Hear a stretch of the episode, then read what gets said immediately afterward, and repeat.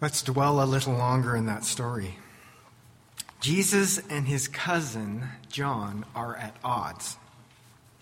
What an intriguing scene. Was it a case of misplaced expectation? Was John caught by surprise?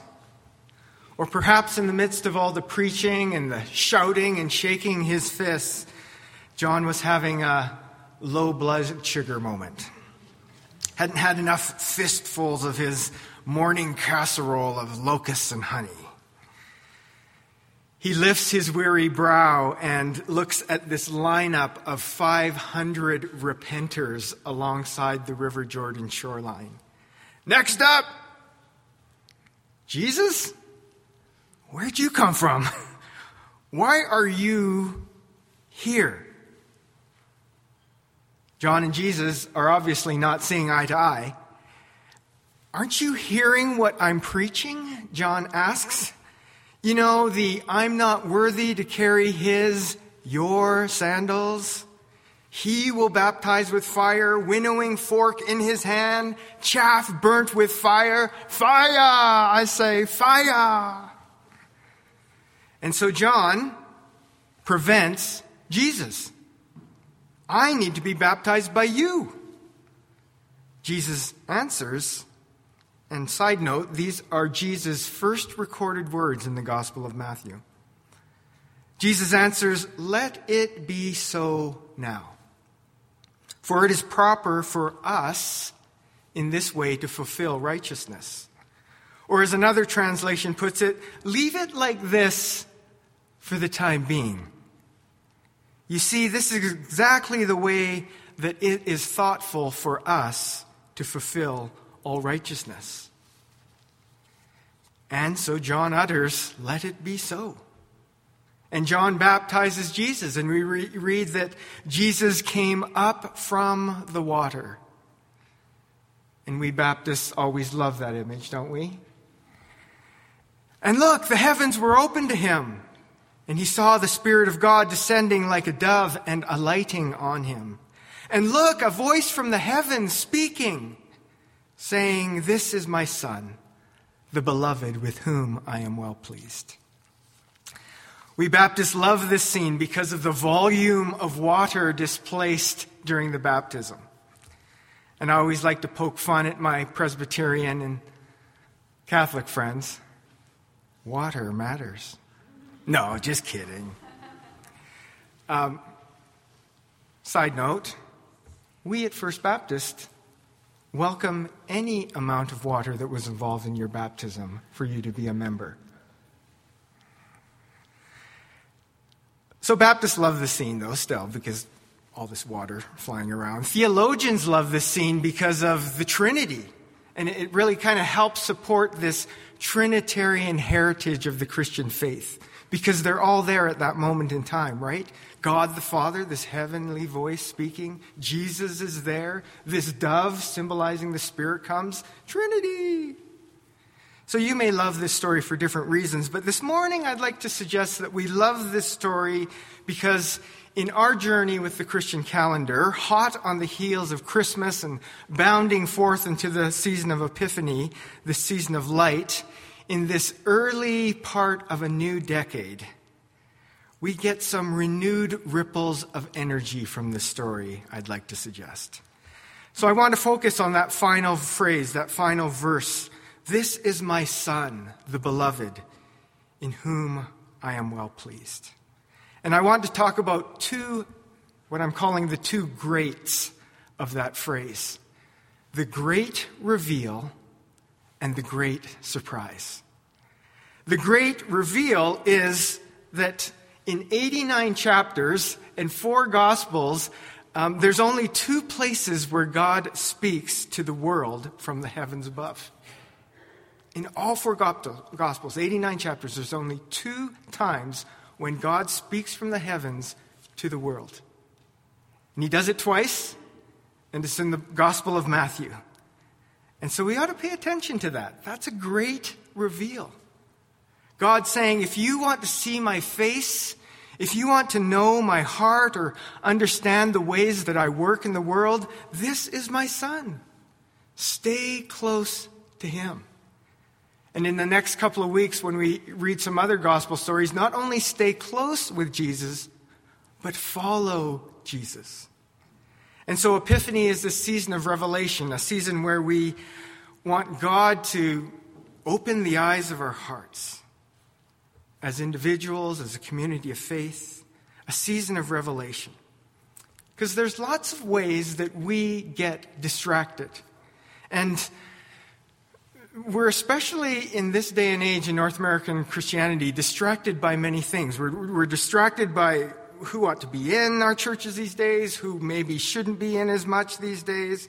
Um, we see denominations and churches torn apart over dividing lines, over biblical authority, over whether we're reading the text plainly enough or not. And I'd like to suggest that what if on Baptism of Jesus Sunday, this rebooting of um, our lives and our trajectory with the great reveal, that if we chose once again with intentionality and fervor to lay aside our bantering and our theological warfare and really listened and again got in step with the Spirit, with the one who declares, This is my Son, my beloved, with whom I am well pleased. And so I encourage you let the face and the heart and the presence of Jesus guide us. That's what we're seeking to do here as a local church. We will not be divided because we want to be drawn together, not by theological values and bylaws, but by the face, the heart, the presence of Jesus. That's the great reveal that we can reacquaint ourselves with today and in the season of Epiphany. But that great reveal then leads to the great surprise. For 2,000 years, because of Christ and the great reveal, we too get in on this great surprise that every human being who ever lived, who is living, who will ever live, can have the approval of God that Jesus himself knew as God's unique son. That might be a surprise for you. And if it isn't, be re surprised by it. That this grace of God, this John chapter 1 amazing grace that we've been talking about during the Christmas season, where we read that God's fullness and for all have received grace upon grace. John, in his gospel, writes No one has ever seen God, but it is God, the only Son, who is close to the Father's heart, who has made him known. And so on baptism, Jesus, we encounter this great surprise, this face of grace upon grace in the person of Jesus.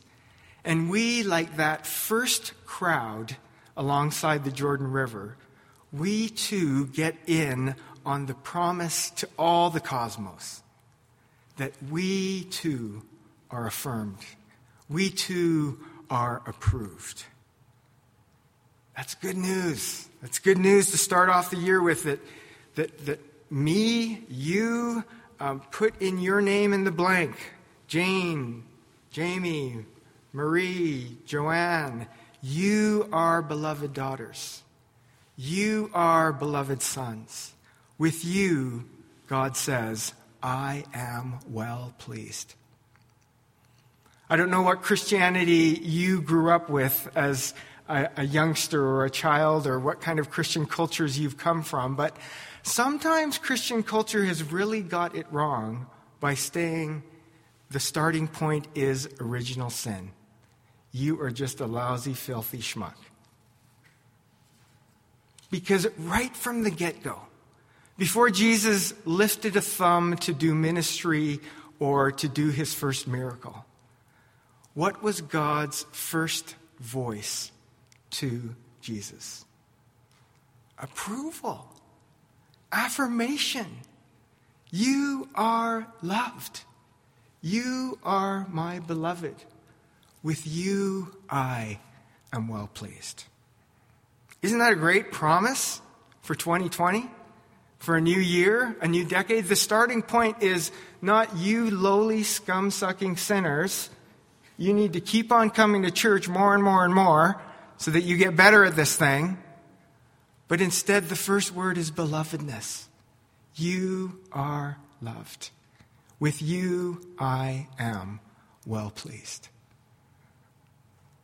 Hallelujah. Woo! We live in that light, the light of the great reveal, the great surprise. And on Baptism of Jesus Sunday, um, we have started a tradition where we pass bowls of water around. And so um, we're going to do that again today. I do want to talk about the image of water for just a minute, though. Let me just make sure that I'm. Yes.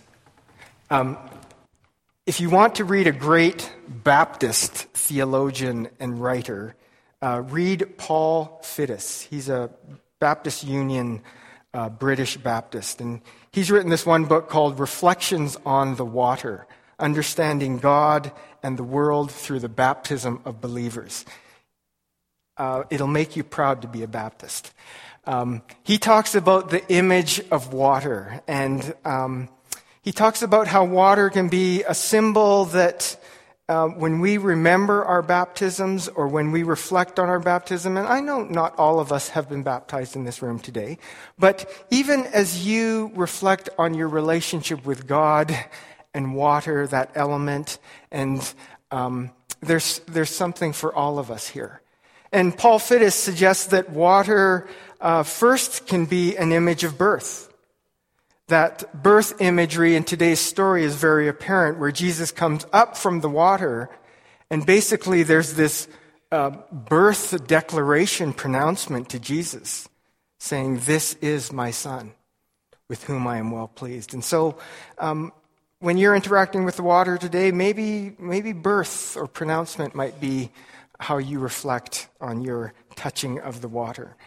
Um, Fiddes also talks about water as a symbol of cleansing. Uh, we all know that uh, many religions use water for spiritual um, or liturgical cleansing, and Christian tradition does the same. And so uh, maybe as you touch the water today, and I encourage you, maybe the sign of the cross on your forehead or the sign of the cross on your um, on your hand, and maybe you say, "Yeah, this, this is a, a cleansing moment for me." Maybe you pray Psalm 51 Create in me a clean heart, O God. Renew a right and steadfast spirit within me. Or maybe as you're uh, acting with the water or interacting with the water, it might be refreshment. We all know that water is refreshing, and we as Canadians are so blessed, and Edmontonians blessed to have clean water. But it's also a symbol of refreshment. And as you're interacting with the water today, maybe you'll refresh your heart and your mind and your soul and your imagination as you uh, dip your fingers in the water. Uh, here's what Fiddes says about the element of water. He says, Contact with the element of water can evoke a sense of descent into the womb, that rebirth or that birthing, a washing away of what is unclean, or reinvigoration. And he says that water is a place in the material world that can become a rendezvous with the crucified and risen Christ. And so maybe even as you're acting or interacting with water in the coming week, in this Baptism of Jesus Sunday week, it might just be an extra special uh, relationship where you're reminded to pause, even as you're showering or washing or drinking, that, wow, there's something about water that can also remind me of my baptism, about birth, about cleansing, about refreshment.